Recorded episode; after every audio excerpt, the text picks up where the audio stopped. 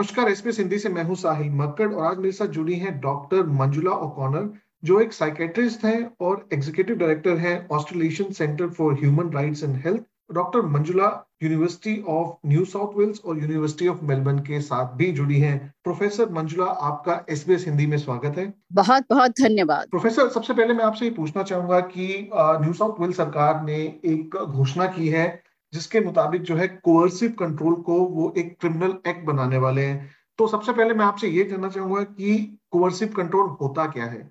Coercive control वो चीज़ है जो कि मतलब कि जब से रिश्ता शुरू हुआ है, तब से ही उस लड़की, उस पत्नी के मन में अपने पति के अगेंस्ट डर बैठा हुआ है कि वो किसी टाइम कभी भी उसको कुछ भी कह सकता है।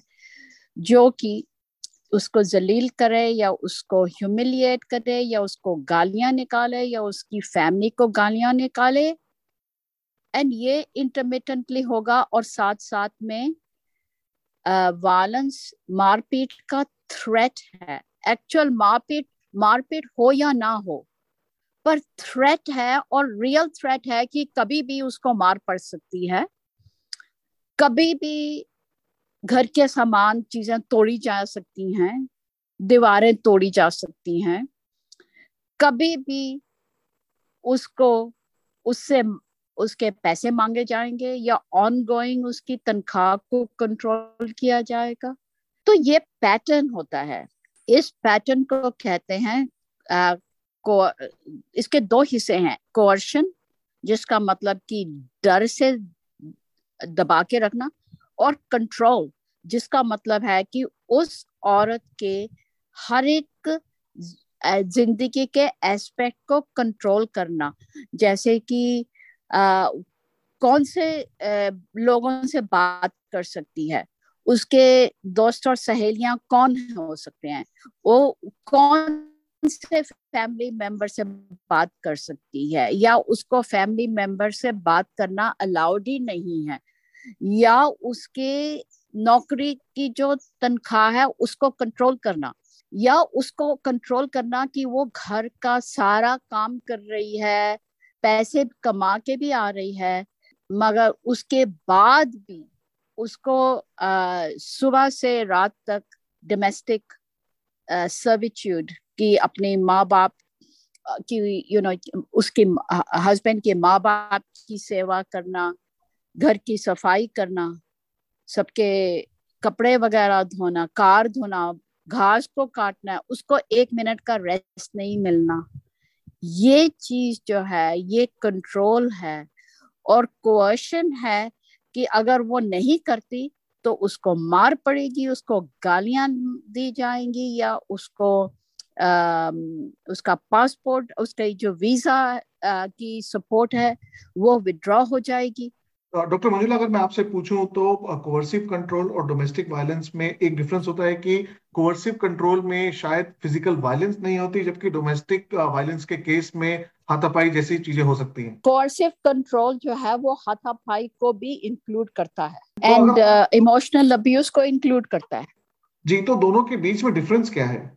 डिफरेंस है पैटर्न कि अगर अगर तुम एक क्योंकि हमारा जस्टिस सिस्टम सिर्फ़ वन ऑफ़ एपिसोड्स को इस समय मानता है राइट वेर कोर्सिव कंट्रोल जो है वो पूरा पैटर्न है तो जितना समझ लो कि एक इंसान की शादी पाँच साल से हुई है तो वो पुलिस को अब कोर्सिव कंट्रोल कानून के अकॉर्डिंग पूरे पाँच साल की कहानी लेनी पड़ेगी ताकि उनको पता चले कि यहाँ पे किस किस्म का पैटर्न इमर्ज हो रहा है। एंड वो कोर्सिव कंट्रोल का पैटर्न जब निकलेगा तभी पता चलता है कि परपेट्रेटर कौन है यहाँ पे एग्जैक्टली exactly, ये औरत परपेट्रेटर है वो डोमेस्टिक वायलेंस कर रही है या आदमी कर रहा है? जी तो क्या ऐसा भी देखा गया है कि आदमियों के खिलाफ भी डोमेस्टिक वायलेंस होती है या एक हमारी धारणा बनी हुई है कि डोमेस्टिक वायलेंस जो है सिर्फ़ औरतों के खिलाफ ही होती है? आदमियों के खिलाफ डोमेस्टिक वायलेंस होती है। देखो मैंने अपनी प्रैक्टिस में पिछले साल दो आदमी देखे हैं जिनके अगेंस्ट फॉल्स एलिगेशन लगाई गई हैं। जिनके अगेंस्ट जिनको प्रेशर किया गया है और पुलिस ने उनको इंटरवेंशन ऑर्डर दिया है। मेरे ख्याल पिछले साल या दो साल पहले मैंने किसी और को भी देखा था जहाँ एक्चुअली उसको मारपीट भी पड़ती थी। सो so, आदमियों को भी डोमेस्टिक वायलेंस हो सकती है और उनके अगेंस्ट भी फॉल्स या फेक प्रोटेक्शन ऑर्डर लिए जा सकते हैं। जी डॉक्टर मंजू चूँकि आप ऑस्ट्रेलिया में काफ़ी लंबे समय से भारतीय कम्युनिटी के साथ भी काम कर रही हैं तो आपका क्या एक्सपीरियंस है ऑस्ट्रेलिया में रहने वाले भारतीय समाज के साथ इन घटनाओं को लेकर?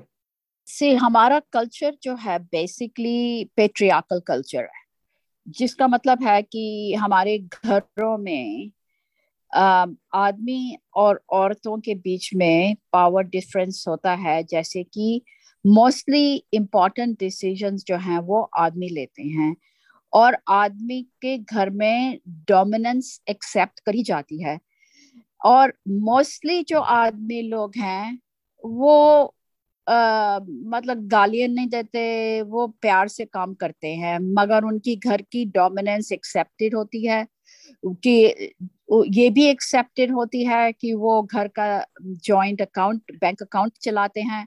वो भी एक, ये भी एक्सेप्टेड चीज़ होती है कि वो जाके अगर कोई घर खरीदना है या कोई बड़ी चीज़ खरीदनी है तो वो जाके डिसीज़न लेंगे। एंड मोस्टली देखो हमारे घरों में लड़ाई फड़ाई ज़्यादा घरों में नहीं होती। पर प्रॉब्लम यह है कि जब कोर्सिव कंट्रोल हो रहा होता है तो उसको थोड़ा सा मुश्किल हो जाता है अलग से डिफाइन करना कि ये नॉर्मल कल्चर हमारा है या यहाँ पे डोमेस्टिक वायलेंस हो। तो मंजुला मैं आपसे ये पूछना चाहता हूँ कि जैसे हमारी इंडियन कम्युनिटी में जैसे आपने बताया कि ये पेट्रियाकल सोसाइटी है तो कई बार हो सकता है कि इस तरीके बात को गलत तरीके से लिया जाए कि हस्बैंड जो है वाइफ को का कोर्सिव कंट्रोल करा है। तो इस केस में हम हस्बैंड का विक्टिमाइजेशन कैसे रोक सकते हैं? सिंपल आंसर इस चीज़ का एक ही है, जो कि अगर आप जो भी डिसीज़न लेते हैं, उसको आप दोनों लोग बैठकर डिस्कस करो, ताकि दोनों का डिसीज़न इकट्ठे लिया जाए, ना कि एक इंसान कह रहा है कि ये डिसीज़न मैं ले रहा हूँ तो उसी के अकॉर्डिंग चलना है। ये होती है पेट्रिया की राइट जिसका मतलब है unequal power in the house कि एक के पास ज़्यादा पावर है, दूसरे के पास कम पावर है।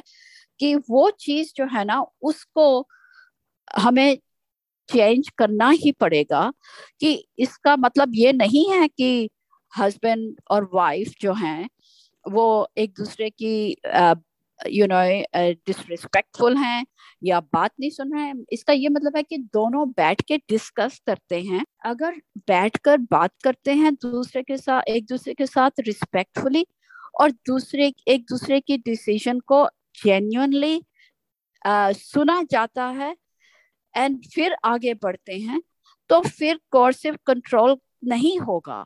कोर्सिव कंट्रोल वहाँ होता है जहाँ पे कि गालियाँ दी जा रही हैं ताकि आर्ग्यूमेंट को जीता जाए।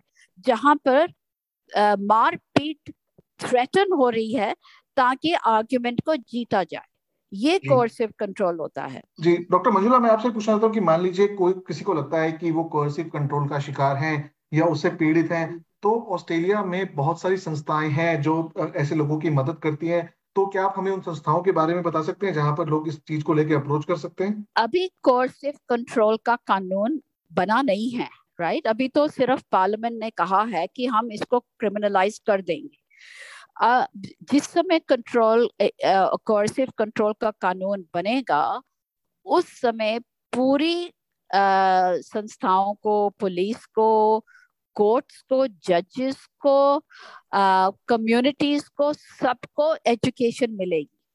कि कोर्सिव कंट्रोल की एग्जैक्ट डेफिनेशन क्या होएगी।